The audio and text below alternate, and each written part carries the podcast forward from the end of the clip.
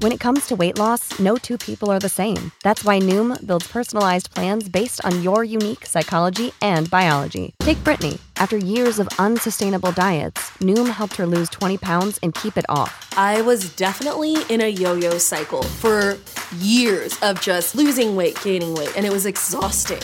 And Stephanie. She's a former D one athlete who knew she couldn't out-train her diet, and she lost thirty-eight pounds. My relationship to food before Noom was never consistent. And Evan, he can't stand salads, but he still lost fifty pounds with Noom. I never really was a salad guy. That's just not who I am. Even through the pickiness, Noom taught me that building better habits builds a healthier lifestyle. I'm not doing this to get to a number. I'm doing this to feel better. Get your personalized plan today at Noom dot com. Real Noom users compensated to provide their story. In four weeks, the typical Noom user can expect to lose one to two pounds per week. Individual results may vary. This episode is brought to you by Visit Williamsburg.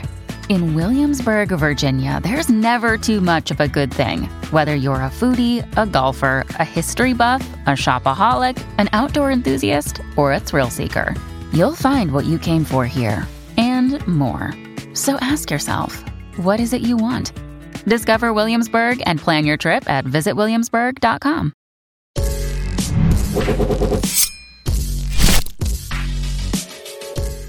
Good morning, and thanks for joining me for Rise in Crime, your morning caffeine hit all about crime.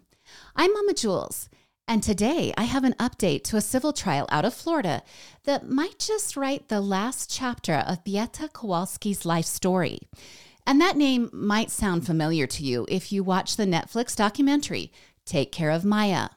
That film highlights the health struggles of teenager Maya Kowalski and how a Florida hospital stepped in and removed her from the care of her mother, alleging Bieta suffered from Munchausen by proxy.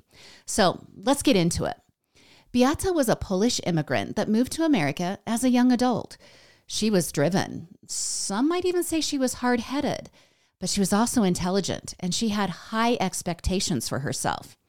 During high school, she at first struggled with the English language, but she completed her coursework. And then after graduating from high school in the early nineteen nineties, Bieta wasn't finished showing people that she could do difficult things. She enrolled in college, working towards her nursing degree. She secured that degree as well, and then met Jack Kowalski. Now, Jack was older than Bieta by about thirteen years, but that didn't stop the relationship from blossoming, and he fell quickly in love with her, and she did with him. Well, they're still in Illinois at this time, and they too began trying to have a family, but their desires for children weren't fulfilled immediately. It took a bit, but then in two thousand six, the couple was finally blessed with a daughter they named Maya. Then two years later, they were blessed with a son they named Kyle. Their family was whole. It was near this time that they relocated to sunny Florida, where they found a beautiful neighborhood and built a beautiful home. They had the dream. Jack was closing out his career as a firefighter. Bieta worked as a registered nurse, and the two children were thriving. They played in the pool. They took piano lessons. They were even learning Polish. That is, until twenty fifteen, when Maya's body began to fail.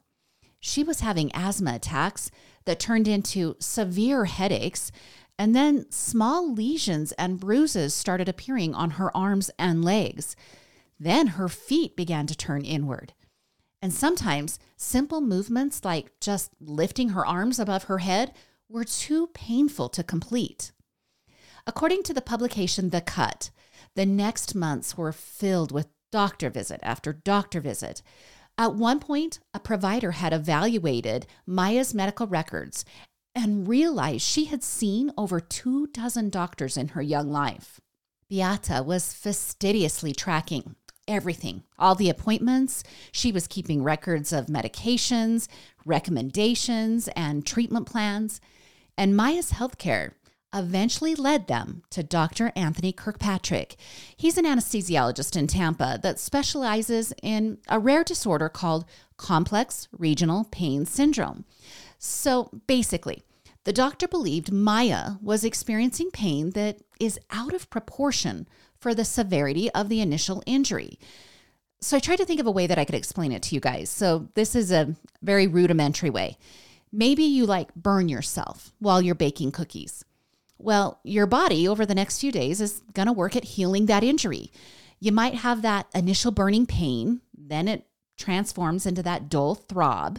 Then the healing time frame might bring pain about when you clean the wound or when you accidentally bump it, but then it's eventually relieved and healed and you feel better. Well, with C R P S, the pain doesn't leave and the body begins healing itself by shutting down. The disorder actually ranks number one on the McGill Pain Index. That's an index that is used in the medical community, and it commonly measures the amount of physical suffering that a patient is going through. Well, C R P S is also nicknamed the suicide disease because those who have the disease rarely receive relief from the symptoms, and they might eventually end their life. Well, Doctor Kirkpatrick recommended a treatment plan that included low doses of ketamine to treat Maya's symptoms. Now, this was all new to Beata, but it seems the family had reached a place where they were going to try anything to help their daughter, who at this point was just struggling to walk. They had experienced episodes where Maya couldn't even shower because the water droplets felt like knife blades on her skin.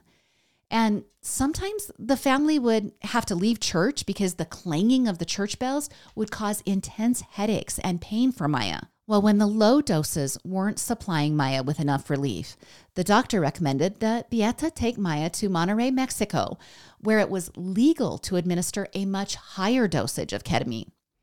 Now, during that visit to Mexico, Maya was placed in a five-day coma while high doses were administered. After some recovery time, the treatment did appear to put Maya's symptoms in sort of a remission. She began playing with her brother Kyle again. She was swimming. She was regaining strength in her arms and legs. And working through physical therapy, she was on what appeared to be a journey back to health. Now, she was still taking doses of ketamine being administered by Beata when she would have small flare-ups. Well, months later, in October of twenty sixteen, Beata was at work and a hurricane was rolling into Florida. And it's unclear if it was the stress of the night or if it was just completely random, but Maya had a massive relapse. It was so alarming to Jack, that's her father, it was so alarming to Jack that he transported her to the Johns Hopkins All Children's Hospital emergency room in Saint Petersburg, Florida. Beata rushed to the hospital a few hours later when her shift at work ended, and she immediately jumped in to help with the care of ten-year-old Maya. Well, the next morning, Maya was admitted to the pediatric I C U. She was screaming and writhing in pain. No matter what the healthcare team did, Maya was experiencing zero relief. Beata, who, remember, has kept detailed notes about her daughter's care, was trying to aid the team. She had informed them of the diagnosis of C R P S. She had told them about the ketamine coma. She had shared with them about how she receives ketamine doses for management of the illness. Well, as the pain became unbearable during an ultrasound, Beata demanded that the team administer ketamine to Maya immediately. Now, the team was concerned about the usage of such a powerful drug on a young child, and they felt like a social worker should get involved in the case. Well, before we dive deeper into the story, I want to remain clear-eyed here. A social worker involved in an extended stay for a child is just not that weird. It's actually a really common practice in hospitals.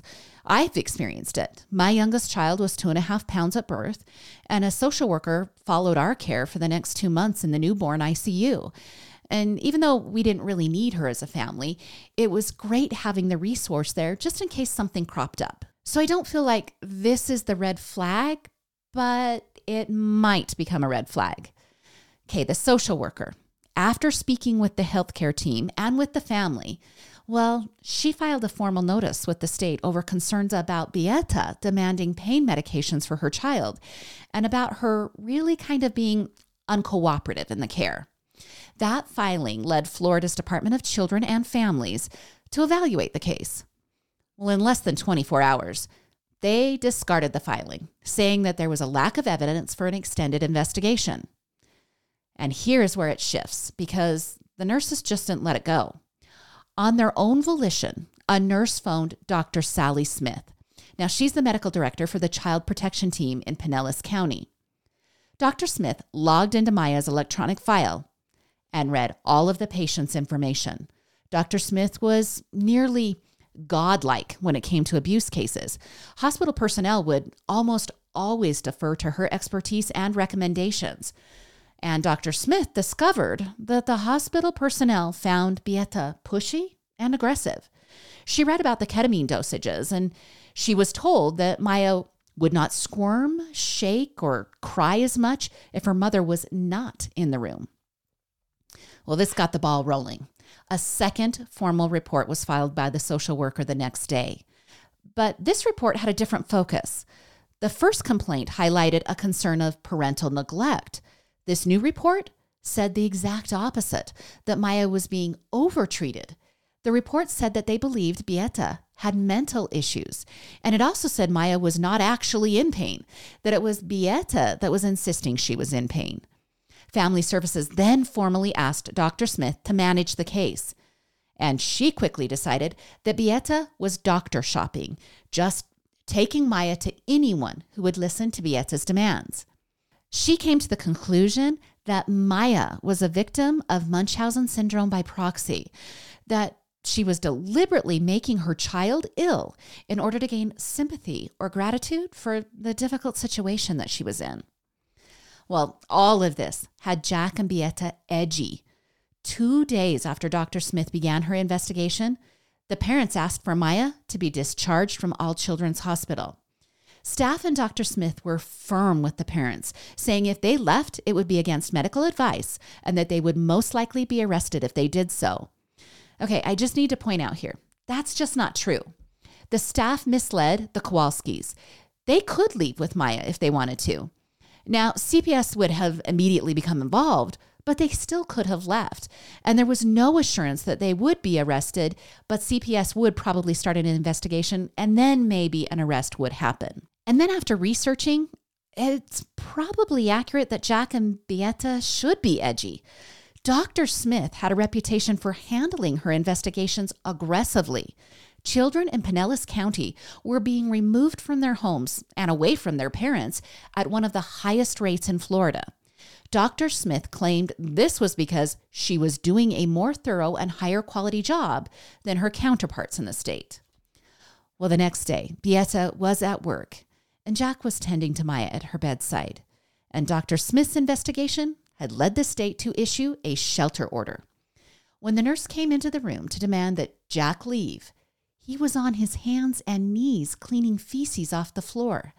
Maya had lost control of her bowels and had had an accident that Jack was lovingly taking care of. Now the nurse abruptly said to Jack, "You need to leave now. Your daughter is in state custody." So I had a gnawing feeling while researching this case. Did Doctor Smith even consult with Maya's previous doctors during the investigation? Beata might be aggressive, and the small language barrier might make her appear maybe a little shrill and rude. Okay, but she wasn't the one who brought the diagnosis to the doctor. She wasn't the one who suggested the ketamine. It was Doctor Kirkpatrick and his colleague, Doctor Hannah, who seconded Doctor Kirkpatrick's opinion and treatment plan. In fact, Doctor Hannah had taken over the treatment because the Kowalskis' insurance could be used in Doctor Hannah's practice. So the answer to my non-question is yes, they spoke with each other. And the doctors both told Doctor Smith that separating the parents from the child could result in permanent damage to Maya. But, and it's a big but, Doctor Smith didn't include the consultations with Maya's doctors in her final report to the state. Instead, she insisted that the Kowalskis were harming Maya and that she needed protected from them. So you would think if Doctor Smith was accurate in this diagnosis of Munchausen by proxy, that Maya would dramatically improve if her parents were prevented from seeing the child. So the staff began secretly recording Maya in her room in those next few weeks after her parents could not come visit her. And over those next few weeks, her condition didn't improve. In fact, she lost more weight and she cried often due to the pain. However, staff reported that at times, Maya would use her feet to propel herself in her wheelchair. So the staff is now looking at it from a different angle. they came to a determination that maybe Maya was the one perpetrating the charade, that she was just making it all up. The hospital actually changed directions. They removed the Munchausen by proxy concept and in turn labeled Maya as perpetrating a fictitious disorder. So I want to point out something here. Doctor Smith works for a private organization. She's not employed by All Children's Hospital. So this can be confusing to some patients because she'll sometimes wear a doctor's white coat and have an All Children's Hospital badge hanging from her lapel. And parents might wrongly assume that she's part of the medical care team, and they might also wrongly assume that the information they share with her is kept confidential. Now, with that knowledge, understand that Doctor Smith's team removes children from their parents for suspected child abuse at a rate two and a half times higher than the state average. I also want to point out that even when All Children's Hospital accepted Doctor Smith's finding that Maya was faking her condition, they said she was going so far as to, like, scratching her hands and making those strange bumps and lesions on her legs and arms and forehead and saying they were all self-inflicted. Well, with all of that, they did not alter her custody status, and she remained separated from her parents. Now, you got to remember, that was a lucrative option for the hospital. In the months that Maya was forced to remain there, All Children's billed her insurer more than six hundred fifty thousand dollars for her treatments.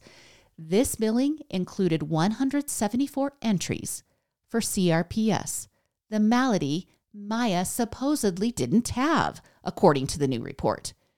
Yeah, you heard me right. They said she didn't have C R P S, but they billed her for it anyway. Well, eventually, after several weeks, Jack was allowed back into the hospital room, but Bieta was not. And conversations between Bieta and Maya were strictly monitored and recorded. The staff was, in my opinion, annoyed with Bieta. They would often decline her phone calls or abruptly end the call for whatever reason, and for Bieta, this seemed really frivolous. And All Children's Hospital went so far as to ending visitation rights for the private school tutor that the Kowalskis were paying for, and they even ended the visitation rights for the family's priest. Well, Christmas came and went, and Bieta was not allowed to see her daughter. Now, during all of this, Bieta offered to move out of the home if Maya could return and live with her brother and father. Now, the courts didn't accept that as an option either. It seemed the system had decided Bieta was not going to ever see her child. All right, are you ready for this part? In January of twenty seventeen, three months into Maya's stay in the hospital, staff entered Maya's room and told her to strip to her sports bra and underwear. They intended to take pictures of her nearly naked body. Maya refused. Maya claims that the nurse physically held her down while another member of the care team removed her pants and shirt, all while Maya was screaming, "No, no." Then, immediately after this episode, and are we going to call it an episode? Wait, hold on. I'm going to pause the story here. I just have to say, I would be furious as a mother if I knew this had happened to my child. I'm pretty angry just retelling it to you guys. I, I don't even know how they went on past this. But going back to the story, immediately after the encounter, Maya's uncle picked her up from the hospital to transport her to a courtroom for a hearing about custody. It was the first time Maya had left the hospital since October. She had missed Halloween, Thanksgiving, Christmas, and her eleventh birthday during those three months. Now, while at the courthouse, she asked for two things. She wanted to speak with the judge, and she wanted to hug her mother. Both of those things were denied. The judge claimed the status between Maya and her parents was uncertain, so he could not grant the child's request to hug her mother. Now, according to the cut, Bieta and Jack Kowalski returned to their Venice home. Bieta was listless, and she just could not stop crying. And Jack was terribly worried about how much weight Maya had shed, and especially at how pale she looked during the court hearing. Once at their house, Bieta picked up her car keys and told Jack she was going to C V S. She didn't return until after midnight. When she finally stumbled in, Jack was startled. It was the first time in thirteen years of marriage he had ever seen his wife drunk. Well, the next day, following a very poor night's sleep, Kyle, Jack, and Bieta were supposed to attend a birthday celebration in the neighborhood. But Bieta wasn't up for it. She said she had a headache and she was just too tired from the difficult experience the day before. When Kyle and Jack returned from the birthday celebration, Kyle's bedroom door was shut, and Jack just figured Bieta was asleep in the room. She often did this. She would find comfort in at least touching something of one of her children's, since she hadn't touched Maya for months. Well, Kyle respected his mother's behavior, and he fell asleep on the couch. The next morning, Maya's uncle came to the home early. He went to the garage to retrieve something. There, he screamed Jack's name, but with the Polish pronunciation. And then Jack knew. He knew by the tone, by the volume, by the pronunciation that it was horrible. He held Kyle back and called nine one one. Bieta was hanging lifeless from the garage rafters. She had left a note that read, "I'm sorry, but I can no longer take the pain being away from Maya and being treated like a criminal. I cannot watch my daughter suffer in pain and keep getting worse while my hands are tied by the state of Florida and the judge." Now, can you even imagine Jack having to go to the hospital and tell Maya what had happened? And poor Kyle, his world has been dominated by this illness as well. And now this tragedy of losing his mother was overwhelming for his life. Now, when Jack arrived at the hospital with Kyle and their family priest, he was allowed to tell Maya and spend about an hour with her while they all cried together. He was then forced to leave the hospital. Now this nightmare for the family isn't even close to being over. Following Bieta's death, Jack had another family court hearing where all Children's Hospital attorneys argued that Maya needed to be placed in a long-term inpatient medical foster care. Now during the hearing, the judge silently read a note that Bieta had left for him when she completed suicide. Bieta had written that the judge had a heart that was an iceberg, and then she claimed the hospital had destroyed her daughter physically and mentally. After reading the note, the judge ruled that Jack could take Maya to a doctor in Rhode Island who was a professor at Brown Medical University. Now that doctor, he studies C R P S, and the judge wanted a non-biased opinion about Maya's potential condition. So what did that doctor find? He said Maya's symptoms and response to treatments were consistent with C R P S, and that the diagnosis of Munchausen by proxy and also the diagnosis of factitious disorder, remember there were two, he said both were incorrect. The judge then allowed Maya to return to her home with Jack and Kyle. Over the next twelve months, Maya slowly gained weight, and she also began using crutches instead of a wheelchair. She got back to swimming and playing the piano, and a year after her mother died, she took her first unassisted steps in four years. Now, several problems arose here, which led Jack to file a civil lawsuit against Doctor Smith and Johns Hopkins All Children's Hospital. So one specific thing, Doctor Smith should have never accessed Maya's confidential electronic hospital record. That would violate HIPAA laws. On the day she opened those files, there was no active state of Florida investigation. Jack's lawyers then went on to claim that Maya was falsely imprisoned. The lawsuit also alleged battery for some of her treatment at the hospital, like the time they removed her clothes and took pictures and held her down, and then other instances where they purposely touched her skin and moved her limbs, causing intense pain for Maya. And the suit also claimed that the plaintiffs had responsibility in Bieta taking her own life. Well, it took years for the civil trial to reach a courtroom, and at times, Jack and Maya and Kyle, they were all actively involved in the case. Well, they thought that it might never happen. But in September of this year, the civil trial began in front of a six-person jury in Florida. And after nine weeks of testimony, and you guys, nine weeks is so long in a civil trial. But after nine weeks of testimony, the jury deliberated for sixteen and a half hours and then unanimously found that Johns Hopkins All Children's Hospital was liable for incidents leading up to the death of Beata Kowalski.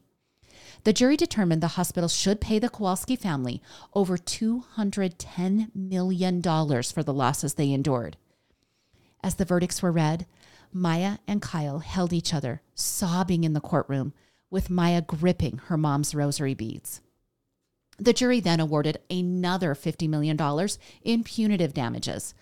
The nearly two hundred sixty-one million dollars that was awarded was more than the Kowalskis were asking for. Now, the trial really came down to massive amounts of expert testimony. The Kowalskis' attorneys detailed C R P S, and they called doctors to the witness stand who had treated Maya to deliver their testimony about the pain that she endured and also how the ketamine treatments were actually working. Well, the defense countered with their own expert witnesses saying that Maya did not suffer from C R P S, and their experts criticized the doctors who had treated Maya with ketamine. They claimed Maya was dependent on the drug, and that's actually why she was treated for months at the hospital. The defense also went after Beata, saying hospital staff thought she was mentally ill and that she exaggerated Maya's illness. Well, in the last weeks of the trial, the defense also submitted evidence that targeted Maya. They showed photos from Maya's friend's Instagram account of Maya attending her high school homecoming dance. They felt this showed Maya wasn't ever really sick and that she currently doesn't have C R P S. They implied if she did have the disease, she wouldn't be able to attend a dance. Well, Maya was called as a rebuttal witness where she criticized the hospital's attorneys for trying to dig up dirt on her in such an intrusive way. She said she only went to the dance in an effort to not disappoint her boyfriend who had bought tickets. And she also said she only stayed at the dance for about an hour. She said her symptoms flare and then they subside, and that she absolutely does not live pain-free. Also, I think you should understand that Maya gets really passionate on the stand during this trial, and it's clear that she has her mother's genetics. And this is probably questionable for some people. I'm not sure it bothers me, but I could see how the staff might infer some of what they did was because of Maya's behavior. Well, throughout the last six years and throughout the trial, the hospital has insisted that it had done nothing wrong.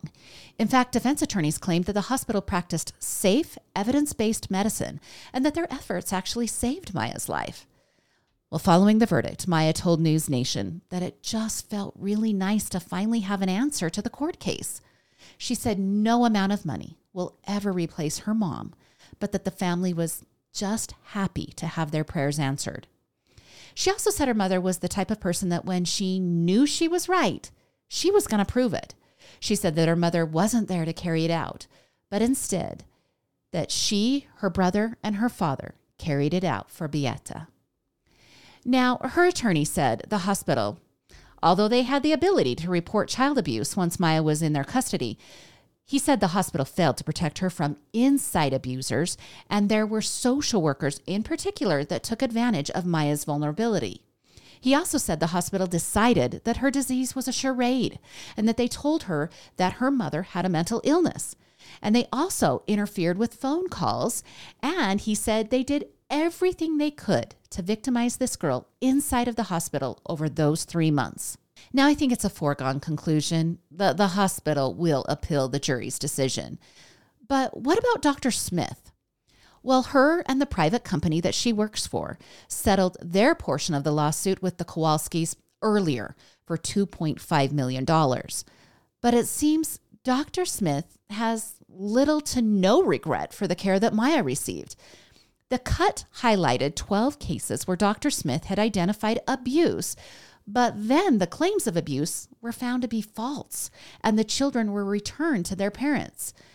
Okay, you've got to remember, it's unclear how many other cases where parents didn't have financial means to fight the claims, if those cases would have added to the total, and there would possibly be more than twelve cases. But Doctor Smith says she had evaluated over three thousand cases in her career. She said she felt twelve cases out of three thousand was a pretty small percentage. Now, the Cut article stated that in their interview with Doctor Smith, she maintained an unshakable conviction that she had never erred. She said she, to her knowledge, doesn't have any cases where she had reached an incorrect conclusion. She felt in those twelve overturned cases that child abuse had still occurred. It just hadn't reached a level that it could be proven.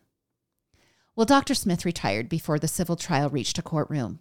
And she said, when asked about the toll that her career had taken on her, that she wasn't a horrible person whose life goal it is to disrupt families. She said she had chosen to retire because, due to the biased news coverage, she had received threats by phone and social media to kill her and also burn down her home. So you guys, we got to stay clear here. I'm really bothered by this story, but those threats, if accurately portrayed by Doctor Smith, should never have happened. Now, since this jury verdict last week, Maya Kowalski has filed a new criminal complaint with the Pinellas County Sheriff's Department. The sexual abuse complaint cites that Maya was assaulted and battered at the All Children's Hospital, specifically on the dates of October eighth and October thirteenth. Now, these were among the very first dates of her three-month hospital stay. The complaint states that a member of the hospital staff would kiss Maya while having her sit on her lap. The suit also claims that a male member of the staff entered her room and pulled down Maya's pants. It states that he then touched her private areas. Attorneys for the hospital emailed this response to the New York Post about the new lawsuit. They said, "These allegations originally arose during the civil trial and were not admitted into the case. As soon as the hospital became aware of the allegations, and in accordance with their policies, they immediately initiated an internal investigation and contacted law enforcement last month. Federal privacy laws restrict Johns Hopkins All Children's Hospital from sharing anything more, but the hospital takes allegations of this nature very seriously and always puts the safety of their patients above all else." All right, you guys. I said earlier that this might be the last chapter of Bieta's story. It's obviously not the last chapter of Maya's. This will take months, if not years, to come to completion. I'll be following the new lawsuit and also the appeals process for the recently settled civil lawsuit, and I'll let you know more when I know more. Well, that's your Monday episode of Rise in Crime. You guys, thanks so much for joining the Rise in Crime community. Please remember, Rise in Crime is also available ad-free on Apple subscriptions and Patreon. And if you know someone who would love this podcast, please share it with them. Join me again on Thursday for more morning crime news. I'm Mama Jules, and keep safe out there. This is the story of the one. As a maintenance engineer, he hears things differently. To the untrained ear, everything on his shop floor might sound fine, but he can hear gears grinding or a belt slipping. So he steps in to fix the problem at hand before it gets out of hand. And he knows Grainger's got the right product he needs to get the job done, which is music to his ears. Call, click Grainger dot com, or just stop by. Grainger, for the ones who get it done.